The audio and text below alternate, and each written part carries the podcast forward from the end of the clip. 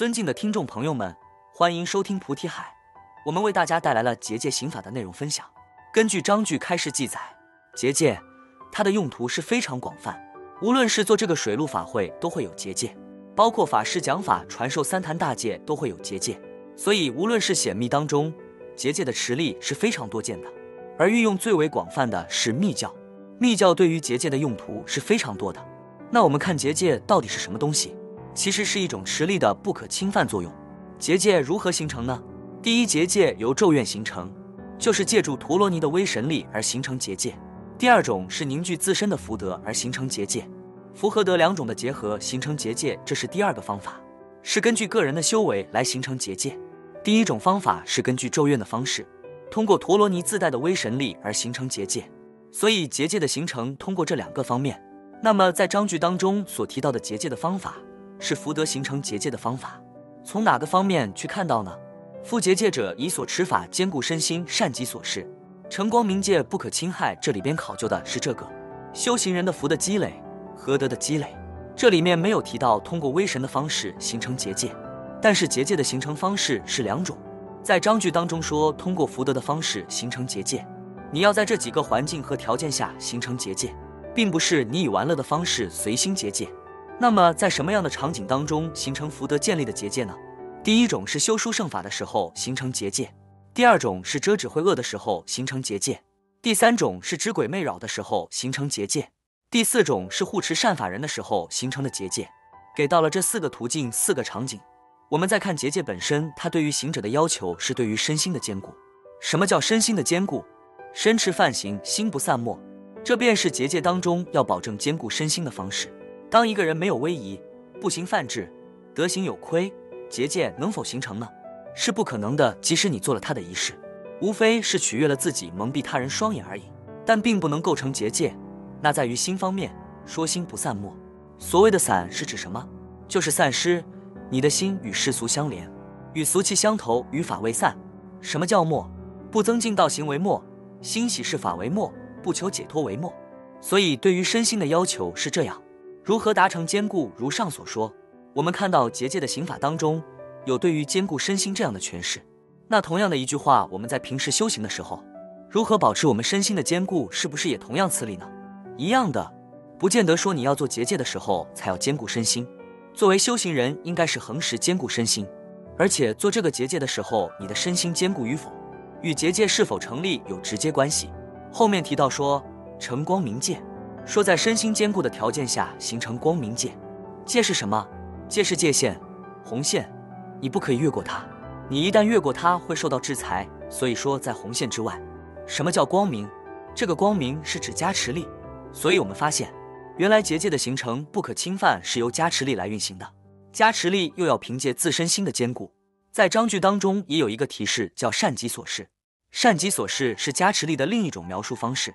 此善非善恶，是增上之意，即是属于吉祥，是在描述加持力本身所能构成的吉祥作用和对于修行人起到增上的作用。所以善吉。当修行人形成结界的时候，由于强大的加持力所构成的光明界相，如同在特定范围形成守护。此守护之处，一切非法不可相扰，也不可侵犯。有一些人会有一个疑问，说我形成了结界，这里面提到了不可侵犯，如果侵犯了会受到制裁，那受谁的制裁呢？我又看不到它。首先，受因果制裁形成的结界由圣法而形成，对于圣法不敬则受其反噬，所以这里边会体现因果。第二种制裁方式是当你形成结界的时候，护世四王会来守护。所谓护世四王就是四大天王，那么护世四王会去制裁侵犯之人。讲了这么多，大体了解了什么是结界，该怎么形成结界，这是一个非常关键的问题。那我是不是坐在这里边，我念六字大明陀罗尼，啊玛尼贝美吽，就已经可以形成了结界呢？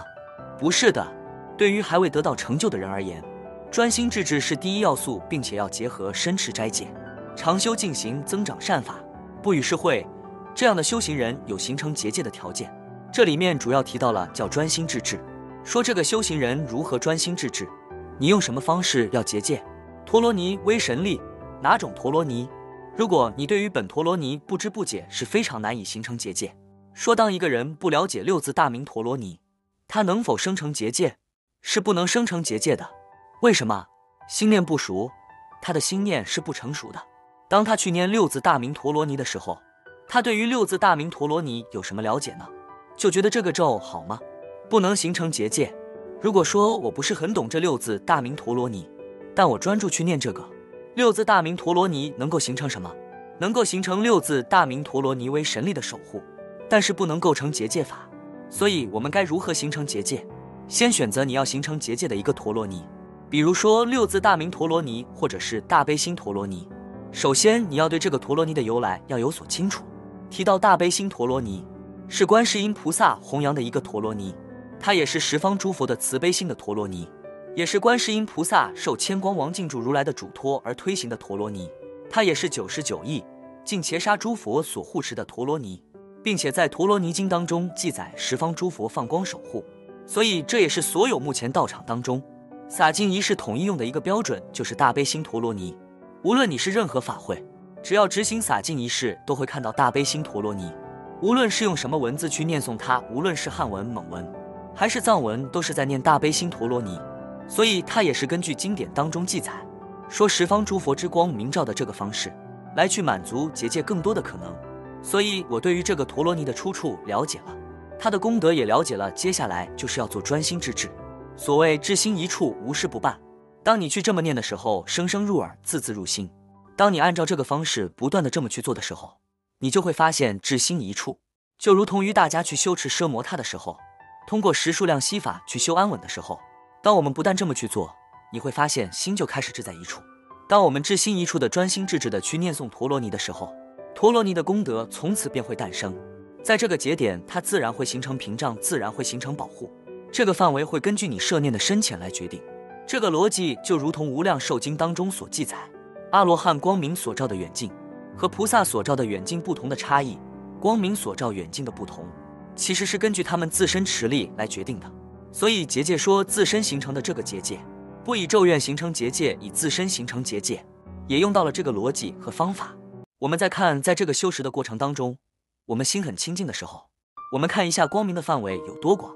很广，当我们的心不清净的时候，我们在观察光明的广度范围有多大，看都看不到，感受都感受不到。所以清净是展开范围广度的关键。如果你的心不清净，它就会变得非常狭窄，甚至是无；如果你很亲近，它的范围就越来越广。如果当你的持力广，并且在这个范围当中有人众生出没，他们也会受其持力的滋养，这便叫加持，被动加持。第一个形成结界的理由是修书圣法。什么叫修书圣法？就是成就的法。你修这个法要获得克期取证的。比如说，我在十四天之内，我要证的某陀罗尼的某某功德，所以这个十四天之内是不可以被打扰的，容易产生施法因缘。有的时候我们把人为的部分已经排除了，结果魔来了。有这种情况，吉祥坐坐在那里边，在修着这个法，突然魔力出现，魔来摄持，结果心偏离正道，甚至是有些人不知已偏离正道。魔的目的是让你丧失此法，成就因缘。为什么呢？因为你成就了，对他是一种威胁。十方佛镇压十方魔，你身为这个成就者，你成就了之后，是不是你是真正意义上的佛子了呢？佛子当行佛事，所以顺佛教化，顺佛附主，也会制诸外道，降服诸魔，所以对他们会构成威胁。所以魔对佛无法干扰，那对于这些幼崽的佛子们，他们是不是可以干扰呢？完全可以干扰。所以修行人修行的难度。不仅来自于自身的善根福德因缘，也会来自于宿习，也会来自于无名所形成的幻符，也会来自于外界的魔镜、鬼魅、妖魅等等的干扰因素，所以成就很难。今天魔没有关注你，你今天修的特别好，魔王宫殿开始摇晃，他们就观察是何人所为，发现娑婆世界释迦佛法运当中有某某修行人在修行，这是在挑战我，那他们就洗洗脸、刷刷牙，要开始跟你斗争。来到你的处所，你本不能发觉。他开始给你产生种种感觉，就是给你提供一些感觉。其实这些感觉是一种错觉，看你能不能着。一旦着了，又于之石沟被你含住了。但是有一些修行人一直坚定的秉持，凡所有相皆是虚妄的原则，所以不会被动摇。所以有一些魔看到这个修行人不为所动，他既不受幻服，也不取现象，真是油盐不进。那怎么办呢？他有没有软肋？开始暗中调查，发现你的软肋是耳根。不喜欢听自己不喜欢的事物，那就多多给你制造这些信息，直到自己绷不住。然后又观察这个人的软肋是谁，孩子。好，这个魔就开始去影响你的孩子，然后他孩子的精神状态、生活状态、身体状态会直接影响到这个修行人，让他在这个角度上丧失修为。所以魔王投其所好，我们在经典当中听到的都是投其所好，但还有一种投其所好是间接的投其所好，他没有办法给你直接投，为什么呢？直接找你，因为你有修行，对吧？他很难干扰到你。那他用第三方的方式来去干扰你、影响你，你就容易上钩。所以你害怕什么？你担忧什么？往往这些东西会成为你堕落的因缘。所以这个修法当中会提到无所畏惧，就是没有任何事物可以牵制我的心，无论是人、事还是物都无法牵制我的心。这样的话，道业已经成就了一半。在人的角度有软肋，说明是有情义；在修行的角度有软肋，是你失足苦压的最大祸根。所以无论任何一法。你想要获得相应的成就，一定会有干扰的。如果全是一帆风顺，你反而要担心这一帆风顺会不会是陷阱，对吧？这一帆风顺会不会是魔，让我产生怀疑。说为什么这么轻松，为什么这么丰顺？当你生成怀疑的那一刻，麻烦不就已经有了吗？种子不就有了吗？如果你不生成这个念头的时候，魔会发现你是如此的坚定，那就通过第三方的方式来影响你，或者是你的习气，或者你不喜欢什么。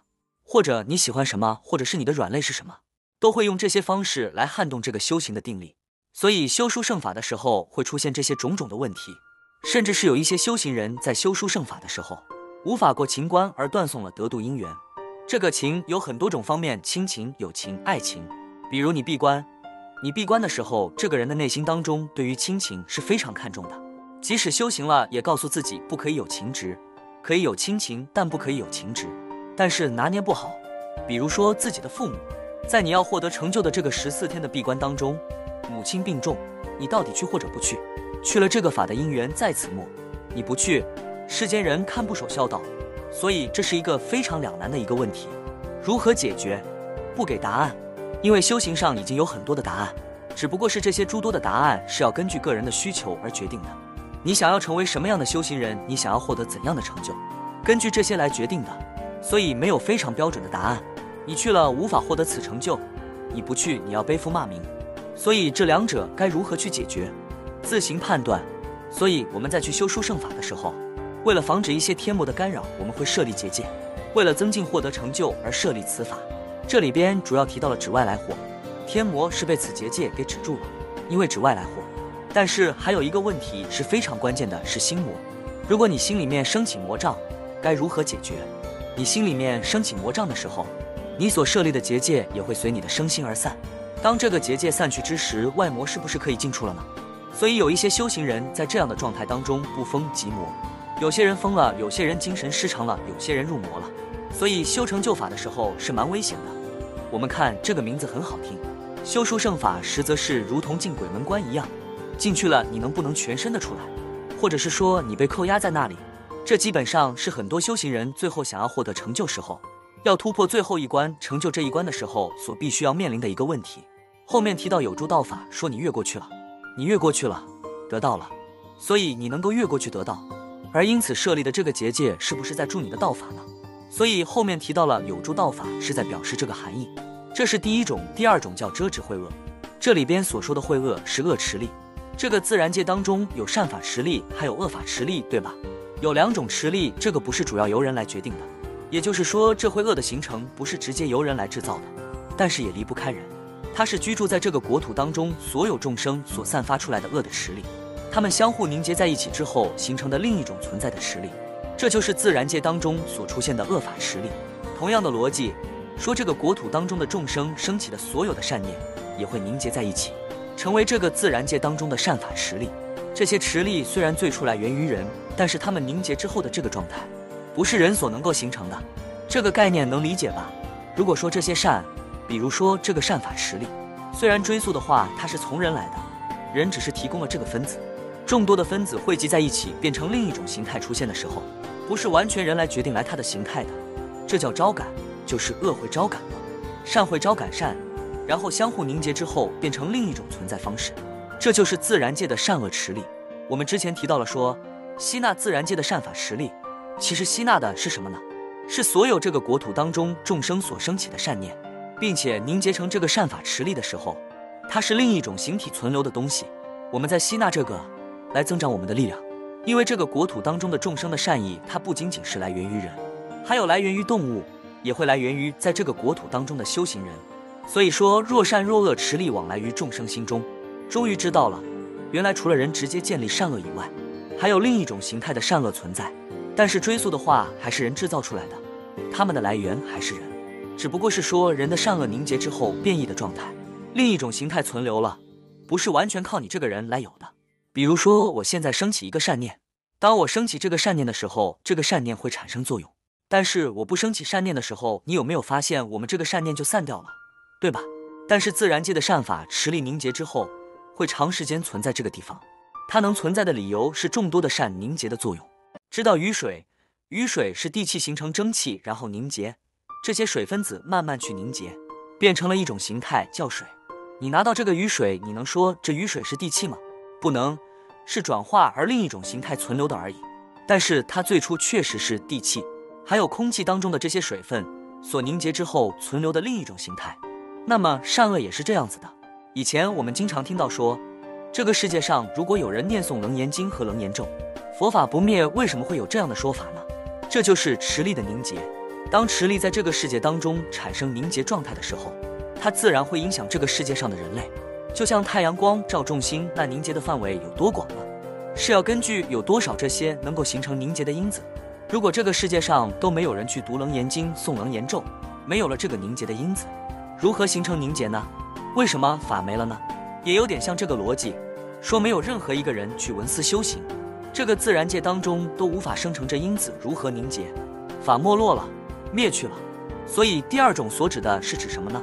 是指这个自然界当中的恶。而这些恶会侵蚀人们的思想，侵蚀人们的思想会影响人们的思想，比如说它也会影响到我们做噩梦，然后我们称它为不祥，对吧？所以为了防止这些恶法实力的影响，我们设立的遮止会恶结界。所以当师傅提到了这些问题的时候，对结界的这一段话是不是有了深刻的了解？否则的话，以前就感觉这几个好像都差不多，是吧？没有什么太大的区别。其实它的类是不同的，它所形成的也是不同的。所以能够止息这些恶法，持力称之为止息秽恶，能够获得身心的清净。第三种叫止鬼魅扰，就是在这个世界当中有一些鬼类，有一些是日出，有些是夜出，日行鬼，夜行鬼，还有一个日夜行鬼，就是无论是日还是夜，它都可以出行，有这些形态的鬼。古时候经常有人会说这个人鬼迷心窍，并且沿用至今。现在很少有人会用鬼迷心窍这句话了吧？在你们年轻的时候，应该也经常能听到鬼迷心窍。对吧？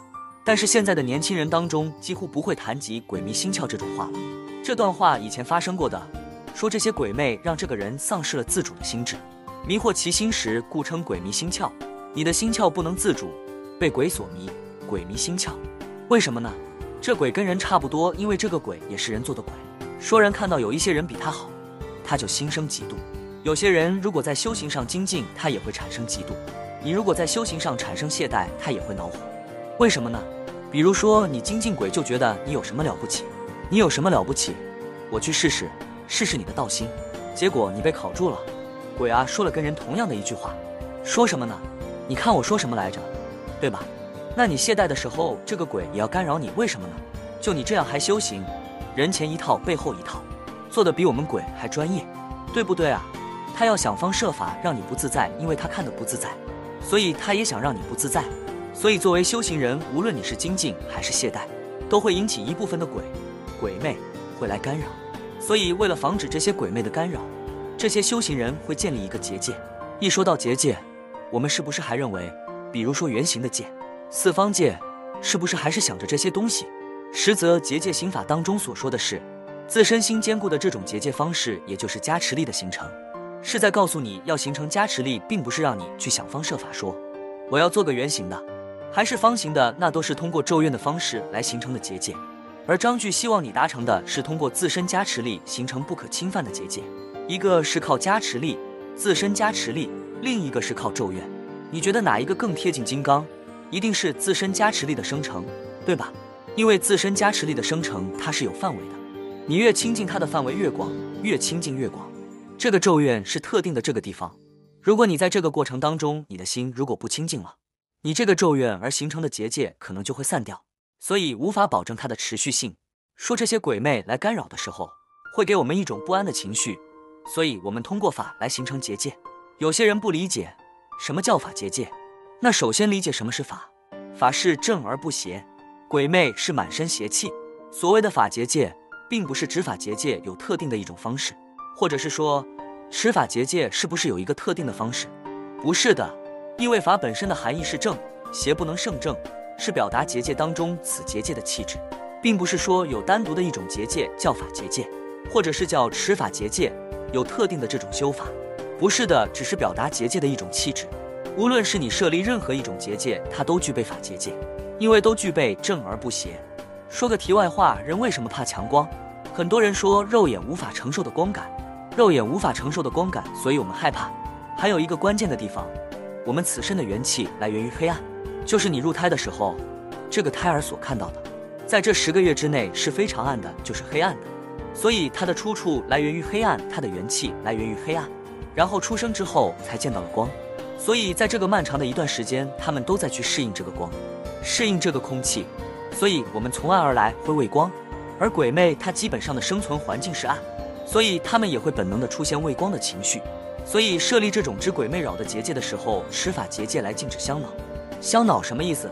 他恼你，你恼他。互相恼恼，相恼，那我怎么会跟鬼相恼呢？鬼恼你的时候，你会不会生烦恼呢？你会生烦恼，那鬼会不会生烦恼呢？生烦恼，他越看你越气，所以相恼。第四是护善法人，这个护善法人就体现了大乘的一种慈悲善护的发心。说当你修行的过程当中遇到了这么一个人，他是一个善人，这个善人有很多种解释，世间的善人或者出世间的善人，但是通过我们章句当中所描述的。说发大乘心，回向菩提，所以他是善男子、善女人，他是属于善男子、善女人，不是所说的男子女人。什么样的人能发大乘心？什么样的人能够生成回向心？修道的人，他肯定得修道，不修道他没有这种大心的发起。就是这些修行人，这些善男子、善女人在精进的时候，他们也遇到了我们曾经所遇到的障缘。说这些鬼魅扰，是不是我们曾经遇到的？指鬼魅扰。是不是也如同这些发大成心的过程当中遇到的有诸鬼神欲相恼害呢？类似吧。所以这个时候我们要为这些发大成心的善人设结界，来护持这些善男子善女人能够成就道果，并且在这个过程当中，你要体现你作为大成行者的慈悲善护的行持，你也要去体现守护众生的慈悲心，不仅为众生去设立结界，也要学会去开显他的自信，学会去觉悟其心。通过言传身教等诸多的方式来觉悟其心，自己修行的时候，因为没有其他因缘，所以只能凭靠自己，你自己设立结界，你自己学会觉悟。但是你曾经淋过雨，看别人淋雨的时候，你不仅会学着为他人撑伞，也会告诉他，当下雨的时候，我们该如何自护。所以后面提到的这个部分，就是你曾经经历当中所用到的一些方式，学以致用。你曾经没有被言传身教的经历，但是你却能够凭借自身的觉悟而能走到现在。获得这样的成就，你看到他人也正在走你曾经的老路的时候，你是否能够伸出言传身教的行为来帮助他人获得觉悟？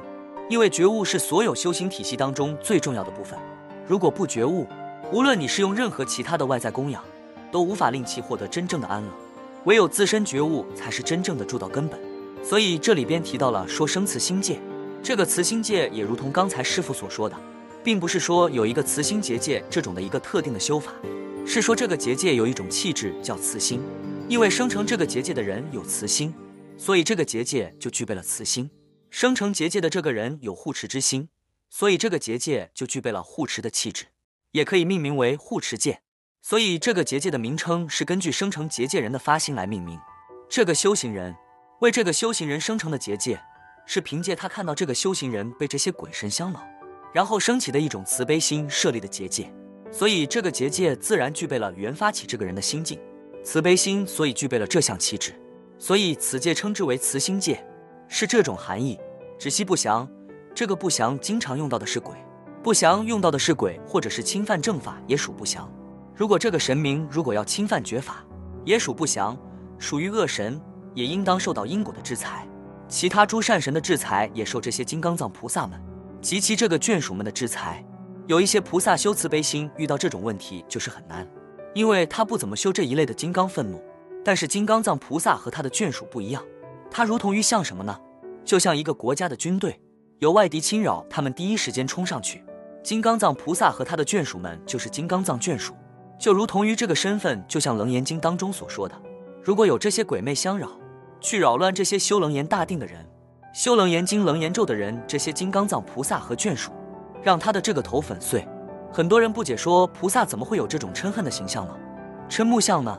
因为有一些人呢，好言相劝不听，所以就有了愤怒，或者是怒目菩萨来去捍卫佛法的不可侵犯。金刚藏菩萨说。你们去做好人，坏人我来当，所以常以言教觉悟其心，如是行道是为大乘发心行者。所以，我们通过这段描述可以发现，说一个大乘的修行人和一个小乘的修行人，他本质的区别到底在哪里呢？觉悟其心，这个觉悟其心是真正佛法意义上的觉悟其心，不是说你从 A 对境觉悟到 B 对境，不是这个，是真正做到的觉悟这件事情，一切觉。小乘它是次第觉。它是次第觉，不是圆觉。他对于空性的了达，对于因缘的了达，也不能说他不觉。对于不了解因缘、不了解空的人，他绝对是觉。但是对于真正觉悟的人而言，他们还是迷。所以他们是属于次第觉，不是意义上的觉。但是我们遇到声闻缘觉，我们依然要心怀恭敬。毕竟有圣人，你不能说你不是像佛一样的觉悟。那我们的要求是不是太高了呢？人最大的陋习就是对自己要求极低，对他人要求极高。这个不对等的对待是不应该有的。当我们去评判或者要求他人的时候，应该反观自照，我们自身是否能够做到这些呢？对吧？即使做到了，我们也不应该去苛责他人，也一样做到。所以后面提到了，无论是任何一种结界，关键的地方在于此结界力坚固与否，皆有自心摄念深浅来决定的。这个摄念在哪里呢？是内心，是寂灭心境下，就是你建立结界的这个力量，能够形成这个结界力量的主要来源。比如说你是用陀罗尼，那你对于陀罗尼的摄念深浅，来去决定你的这个结界坚固与否。你对于大悲心陀罗尼越深，你越坚固；越浅越容易散。它是指这个。那有些人说，他不是说自心吗？皆由自心，他不是讲心吗？你去摄念陀罗尼的时候不用心的吗？对吧？它是一个东西，但你如果直接讲心，你就不知道怎么念。但是一说陀罗尼，它肯定会连带心的呀，对吧？心无作用的话，这个陀罗尼你怎么知道它是陀罗尼的呢？就很简单的道理。所以是故行者欲坚固戒，应当坚固彼之身心。这也是提到了最初说以所持法坚固身心，善己所事成光明戒。对于身的清净犯行和心的不散没，是决定你是否能形成结界的因素。所以后面也重申了一遍，应当坚固彼之身心，令善变满。此善是什么呢？就是你所持法形成的宗上。你要让你的这个陀罗尼要不断的要变满，不断的变满，还有一个关键叫三业恒净。你的身口意三业要清净，若不尔者不成坚固。如果不能这样做到，那你的结界，它只是你的概念，它只是你的 PPT，它没有实际作用。结比三世清净念戒成法立光明坛，一切不善会遏止，度比吉祥慈心持。这真的很有意思。这个偈子看起来好像没什么气味，其实它的作用很大的。结比三世清净念。你把过去、现在、未来结成一线的时候，还有三世吗？你把过去、现在、未来拉成一线的时候，它还是三世吗？因为在人的角度，过去是一个线，现在是一个线，未来是一个线。如果三世都通着的时候，它还是三世吗？不是的。什么意思？不散。你的心不散的时候，过去、现在、未来是处于结的状态。你心要是散，分段生灭就已然形成。所以有的时候我们不知道过去种种的事情。甚至我们不知道十年前的今天发生过什么事情，因为人的心会散，甚至是入胎之后会有隔音之谜，更加加深了散。所以解比三是清净念。什么是清净念？不动是清净，念是指当下这一心。所以我们看念这个字的时候叫精心，精就是此刻，此刻之心是不动的。所以清净念不动心体可以这样去解释。所以不动之心体可以结三世为当下，这个是类似于什么呢？这是心法，就是你形成结界的一种心法。戒成法立光明坛，不仅有不可侵犯的结界，还依法而立。此法依觉法而立，清净平等觉是立法的根本。记住啊，清净平等觉是立法的根本，也是法力的标准。此时必然能生成加持力，所以形成光明。所谓坛是在戒之内形成，所以如同坛场。所以戒成法立光明坛，一切不善会遏制。他所说的。其实含义是一切的语法不相应，或者是侵犯此法、违背此法、背法而行之辈，知人皆指，是这个含义，指他们的恶念恶行。度比吉祥慈心持，最终皆得度，叫度比。以什么样的方式去度呢？以吉祥的方式，以慈心的方式去度他们，并且施度者应该具备吉祥慈心。所以后面提到了“慈”这个字，吉祥不是令众生产生损害、烦恼、堕落，慈心是指施以救度，不厌离众生，不心怀恶心，对于众生常生怜悯之情，常施救度之行。这是对于修结界的这个人的一个要求，这就是整体的一个结界的刑法。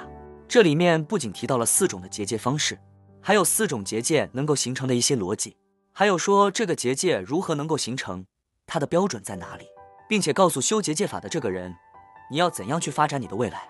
其实，在这个偈子当中就已经有明确的解释了，所以你的未来发展是这样子的。这就是我们本期所有内容，大家也可以通过微信公众号搜索“大明圣院”了解其他内容，Apple 播客或小宇宙搜索“荣正法师”。感谢大家的收听，我们下期再见。